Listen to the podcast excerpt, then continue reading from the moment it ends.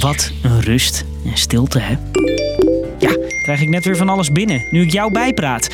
De Facebook-storing gisteren was voor velen een heerlijk mobieloos avondje. Nu hebben we maar weggelegd, zijn we op het terras gaan zitten. Wel lekker rustig. Kan even een biertje drinken met mijn maten. Heerlijk gezellig met elkaar praten. Niemand heeft zijn mobiel meer in zijn hand. Maar hoe kon het dat Facebook, Insta en WhatsApp over de hele wereld urenlang onbereikbaar waren? Een klein tipje van de sluier. Het was een configuratiefout, zegt Facebook. Ik ben Marco en vandaag praat ik je in ongeveer 5 minuten bij over hoe al die social media platforms bijna 6 uur plat konden gaan. Lang verhaal kort. Een podcast van NOS op 3 en 3FM. Dit is waarschijnlijk wel een van de grootste eh, storingen ooit. Ook omdat zoveel mensen er last van hebben gehad. Een storing voor in de boeken, zegt tech-collega Joost Schellevis. Wat ging er nou mis? Om die vraag te beantwoorden vertel ik eerst hoe het normaal gaat als jij een appje stuurt of een Insta-feed doorscrollt.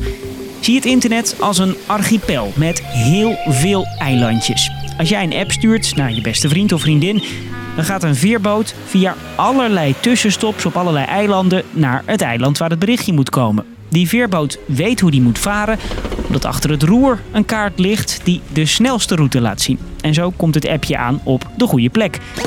Gisteravond ging dat even anders. Die routekaart spoorloos verdwenen en Facebook Eiland was onbereikbaar, vertelt Joost. De- Deze fout kom- heeft waarschijnlijk te maken met een Border Gateway protocol. is niet zo heel bekend. Eh, maar dat zorgt er eigenlijk voor dat, dat, dat, dat al die eilandjes op het internet... Ja, dat, dat die elkaar kunnen zien en dat die elkaar kunnen vinden en met elkaar kunnen praten. Dus alles wat jij wilde doen op Facebook, Instagram of WhatsApp kwam niet uit waar het uit moest komen. Computers stonden te zoomen, te wachten eigenlijk op ons, op bezoekers, op gebruikers. Maar dat niemand er terecht kon komen. En hoe die route naar Facebook-eiland in mist dat is nu natuurlijk de vraag. Er kan van alles gebeurd zijn. Van een hack tot een domme fout met een updateje op het Facebook-kantoor, zegt Joost. Heeft iemand een tikfout gemaakt bijvoorbeeld? Of zat er een bug in waardoor een wijziging opeens voor problemen zorgde?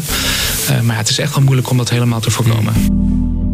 Voorkomen is dus moeilijk, maar oplossen van die grote storing, dat was ook niet easy. Even terug naar het vergelijk met dat eiland. Het Facebook-eiland was onbereikbaar met de veerboot, maar alleen daar was de boel op te lossen. En dus moesten medewerkers maar zwemmend op zoek naar Facebook-eiland om de boel weer aan te slingeren. Medewerkers konden niet meer met elkaar communiceren. Die stapten in de auto eh, naar het Facebook-kantoor. Ja, en daar kwamen ze niet binnen, omdat ook die toegangsscanners niet meer werkten. Dat zat allemaal aan elkaar geknoopt. Facebook kon dus niet op afstand de boel weer fixen, want omdat Facebook het niet deed, kon Facebook Facebook niet fixen. Snap je? Ja, het, was echt een heel groot probleem, ook om op te lossen. Als het opeens uitvalt, is dat eh, vervelend. Het is toch wel bijzonder om te zien hoe afhankelijk we zijn van één bedrijf. Ja, en dat vraag jij je misschien ook wel af. Eén bedrijf heeft een storing en over de hele wereld ligt van alles plat. Is dat wel een goed idee?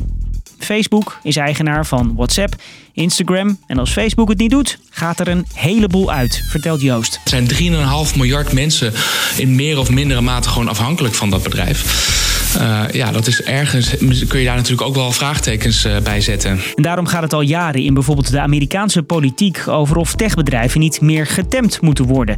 Facebook, maar ook Google en Microsoft hebben veel macht. En die macht wordt steeds groter, legt deze hoogleraar uit. Steeds meer van die vijf grote bedrijven hebben, eh, hebben macht over bijvoorbeeld servercenters, datacenters, maar ook bijvoorbeeld kabels in de grond die dus de data vervoeren. Facebook is sowieso in het nieuws deze week. Het platform zou het algoritme vooral instellen om veel geld te verdienen en weinig doen met hun verantwoordelijkheid om bijvoorbeeld nepnieuws te bestrijden. Dat is de kritiek van een oud medewerker. En dan nu die storing. Dit komt op een heel gek moment wel, ja. Je hoort correspondent in Amerika Lucas Waagmeester. Dat dit gebeurde op de dag nadat een voormalig medewerker van Facebook naar buiten kwam met haar verhaal. hè. Een klokkenluider met echt zeer onfrisse ervaringen binnen het bedrijf, die zich dus echt tegen het bedrijf heeft gekeerd.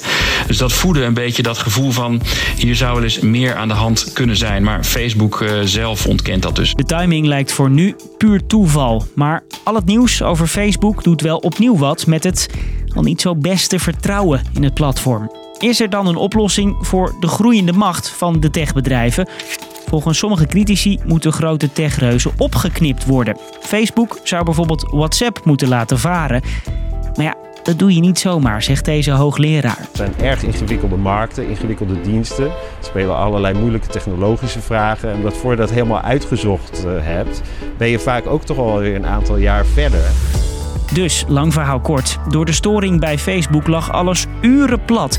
Servers konden niet meer met elkaar communiceren, waardoor jouw appjes niet aankwamen en je in niemands DM kon sliden op Instagram. Hoe dat kan, dat is nog niet zeker. De urenlange storing geeft de discussie over de macht van grote techbedrijven wel weer een nieuwe slinger. En dat was hem voor vandaag. Wil jij de boot nou nooit missen als het over nieuws gaat? Abonneer je dan op ons. Elke dag rond 5 uur een verhaal uit het nieuws uitgelegd in een minuutje of vijf. Fijn dat je weer luisteren. Ga ik nu even mijn gemiste appjes inhalen. Ah, mijn moeder, mijn oma. Hey, tante Sien.